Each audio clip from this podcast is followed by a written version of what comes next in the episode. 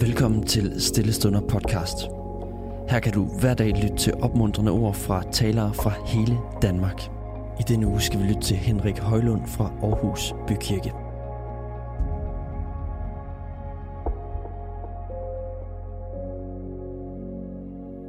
Og så tager jeg endnu en gang for sidste gang Romerbrevet kapitel 13 frem.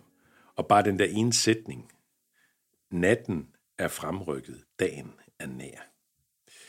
Øh, I Gamle Testamente, der er der jo, øh, som du måske godt ved, så er der en, en, en række øh, profetiske skrifter, som ofte har nogle meget sådan mørke fremtidsprofetier, meget dystert fremtidsudsyn, som så også er kombineret selvfølgelig med, med håbsudsigter bag ved mørket.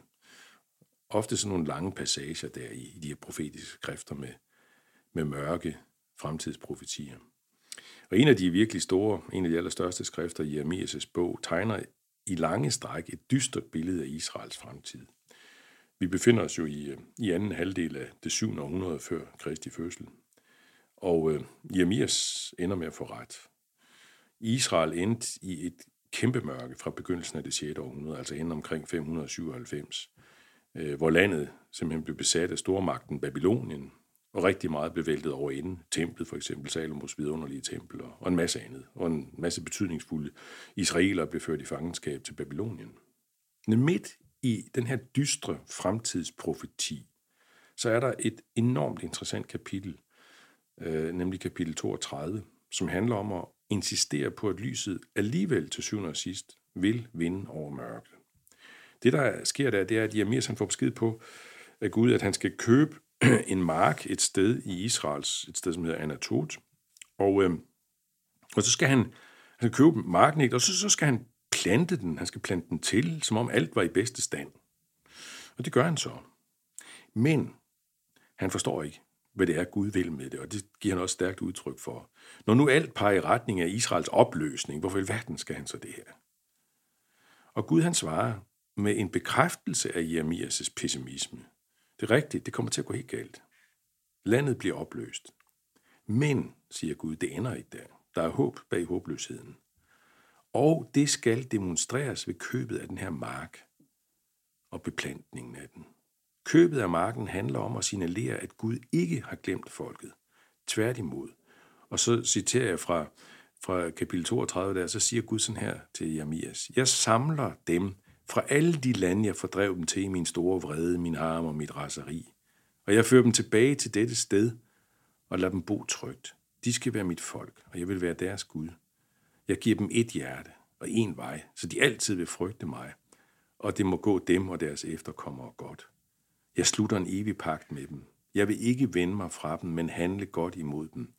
Der skal er der købes marker her i landet, som selv om I siger, at det er en ødemark uden mennesker og dyr, jeg vender deres skæbne, siger Herren.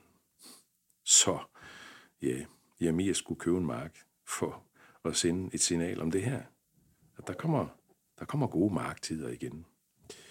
Og så, så er der, øh, måske kender du ham, øh, Magnus Malm, en svensk forfatter, som der har oversat en masse bøger af til dansk. En af dem hedder I lammets tegn, og i den bog, der er han inde på, på det her, også inde på den her Jeremias tekst, og siger noget utrolig fint om det. Og nu læser jeg også bare lige derfra. hvor han siger sådan her, at leve som dagens barn, og det, der refererer han jo faktisk til det her, som jeg også er inde på, altså Paulus, der taler om, om dagen, der er nær. Ikke? At leve som dagens barn betyder, at vi så vidt muligt lever som på den dag, allerede nu. Det betyder, at vi i vores personlige liv og i kirkens fællesskab og tjeneste i verden gør det håb, som vi taler om, så tydeligt som muligt, så mennesker kan se det omvende sig til Kristus. At leve profetisk er at leve foregribende, som et tegn på det, der skal komme, også når alt omkring os taler imod det. Et profetisk tegn bygger ikke på menneskelige beregninger over, hvad der kan lade sig gøre, men på, at den levende Gud vil handle, når hans tid er inde. At leve som dagens barn. At leve som håbets børn. At leve fortrøstningsfuldt, selvom jorden skulle blive mere og mere trøstesløs. At leve som et tegn for andre, der kun ser trøstesløsheden om, omkring sig det handler rigtig meget om vores livspraksis. For dem omkring os, som endnu ikke har fået del i det håb, men i den grad faktisk også for os selv. For selv at blive fastholdt i håbet. Det fastholder vi allerstærkest med en håbefuld livspraksis. En livspraksis med stort blik for vores omgivelser, vores medmennesker. Sæt planter på din mark, og del gavmildt ud af planternes frugter. Lev som om det liv, du har nu, kun er begyndelsen på et langt større og bedre liv. Og derfor behøver det nuværende ikke være så perfekt, så lykkeligt, så lidelsesfrit som muligt, så velhavende som muligt. For det er kun begyndelsen. Det er kun natten. Dagen bliver uendelig meget bedre. Og ja, jeg ved jo godt, at det kan, det kan knibe med troen for mange af os, troen på evigheden.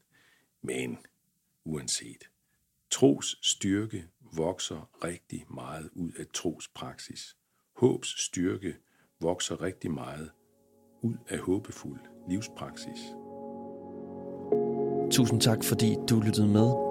Hvis du blev berørt af dagens andagt eller har nogle spørgsmål, så vil vi opfordre dig til at tage kontakt til en præst i dit nærområde. Husk også, at du kan lytte til alle sangene fra Stillestunder på Spotify, Apple Music, YouTube og andre streamingtjenester.